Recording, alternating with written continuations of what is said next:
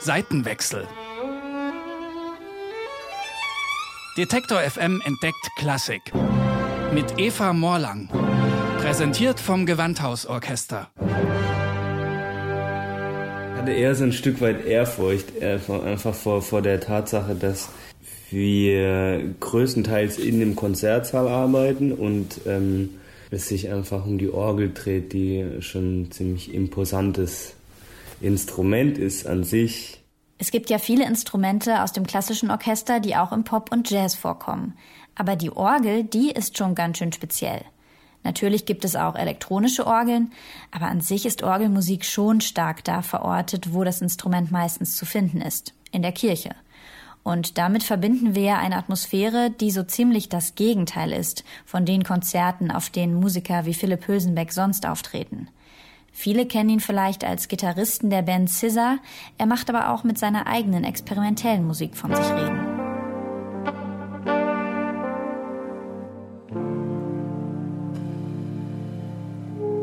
Hülsenbeck zögert nicht lang, als er angefragt wird, ob er im Projekt To Play am Gewandhaus Leipzig mit dem Gewandhausorganisten Michael Schönheit zusammenarbeiten will.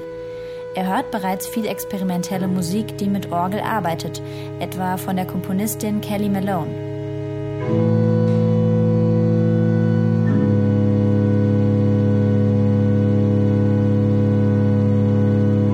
Und er hat auch selbst schon mit elektronischen Orgelklängen gespielt. Es gibt sogar Stücke, die schon mit Orgel-Plugins oder so Orgel-Emulationen geschrieben hatte, bevor wir uns überhaupt kennengelernt haben und bevor das im Raum stand, hatte ich Stücke geschrieben, die ich mir an der Orgel hätte vorstellen können. Die waren zwar sehr verfremdet teilweise, aber es war schon so vom Ansatz mit so einem Gedanke an die Orgel komponiert.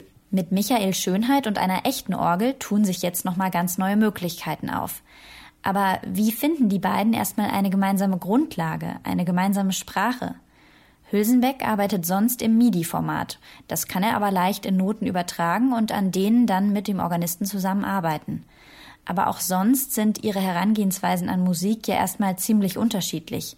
Michael Schönheit ist sonst als Organist nicht derjenige, der ein Stück selbst entwickelt.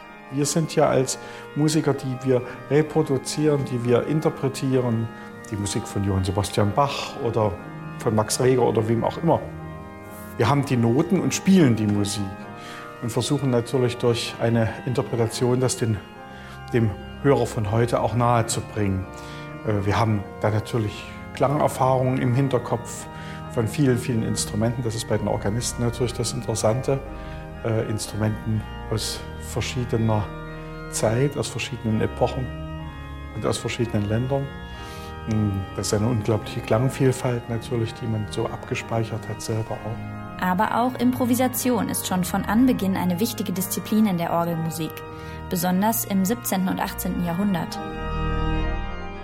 Also bei Organisten wurde das wenigste aufgeschrieben, das meiste wurde improvisiert.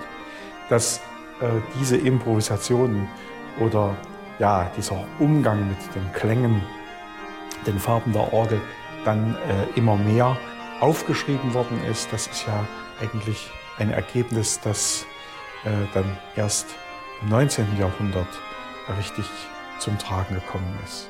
Mit der Improvisation haben die beiden dann also doch eine gute Methode, um zusammen Musik zu machen. Auch mit Freunden, mit denen ich schon seit ich denken kann Musik mache, ist es trotzdem so, jemand hat eine Idee und dann gab es gewisse Schwachstellen oder Stellen, die einfach die jemand nur spielerisch umsetzen kann und dann bringt eben derjenige, der dann gefragt ist, 1, 2, 3 Möglichkeiten, wie man es machen könnte und dann entscheiden wir zusammen, wie man es macht und so kommt das Ganze dann zusammen und das funktioniert bei uns recht organisch.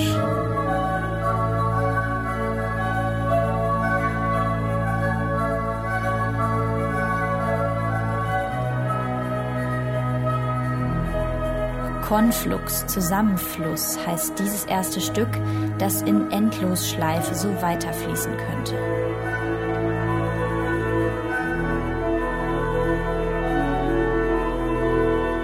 Und es sind natürlich bei aller Improvisation Absprachen notwendig, die ein Zusammenspiel möglich machen. Aber interessant ist eben auch in unseren Zusammenkünften, die wir ja nun schon hatten, dass man auch selber merkt, gegenseitig merkt, wann ist ein Stück an einem bestimmten Höhepunkt angekommen und wann endet es. Also das ist sehr interessant. Das ist so ein Kopfnicken und da merkt man, das ist eigentlich genauso, empfinde ich das auch. Die beiden kommen also mit wenigen Worten aus und das stößt teilweise auf Verwunderung. Denn bei To Play soll der Schaffensprozess vom Publikum mitverfolgt werden. Bei der gemeinsamen Probe im großen Saal des Gewandhauses sitzen rund 50 Zuschauerinnen und Zuschauer mit auf der Bühne. Ganz nah dran am Orgelspieltisch und auf der anderen Seite Hülsenbecks Setup aus elektronischen und akustischen Instrumenten. Für sie wirkt es vielleicht sogar etwas reserviert und kühl, dass die beiden Musiker so wenig reden, wenn dann nur kurze technische Ansagen austauschen. Wahrscheinlich ist das aber einfach nur konzentriertes Arbeiten und auch ein darauf einlassen und hören, was im Moment passiert. Natürlich werden immer wieder auch Dinge auftauchen, die sozusagen das Grundrepertoire der Orgel, klangliche Grundrepertoire der Orgel abbilden. Das ist ganz klar. Also das wäre ja schlimm, wenn es nicht so wäre, weil natürlich die Orgel als eigenständiges Instrument ja erhalten bleibt. Aber es gibt natürlich solche Sachen, die dann auch eine Verfremdung oder ein Echo bekommen durch die Elektronik, durch die elektronischen Instrumente.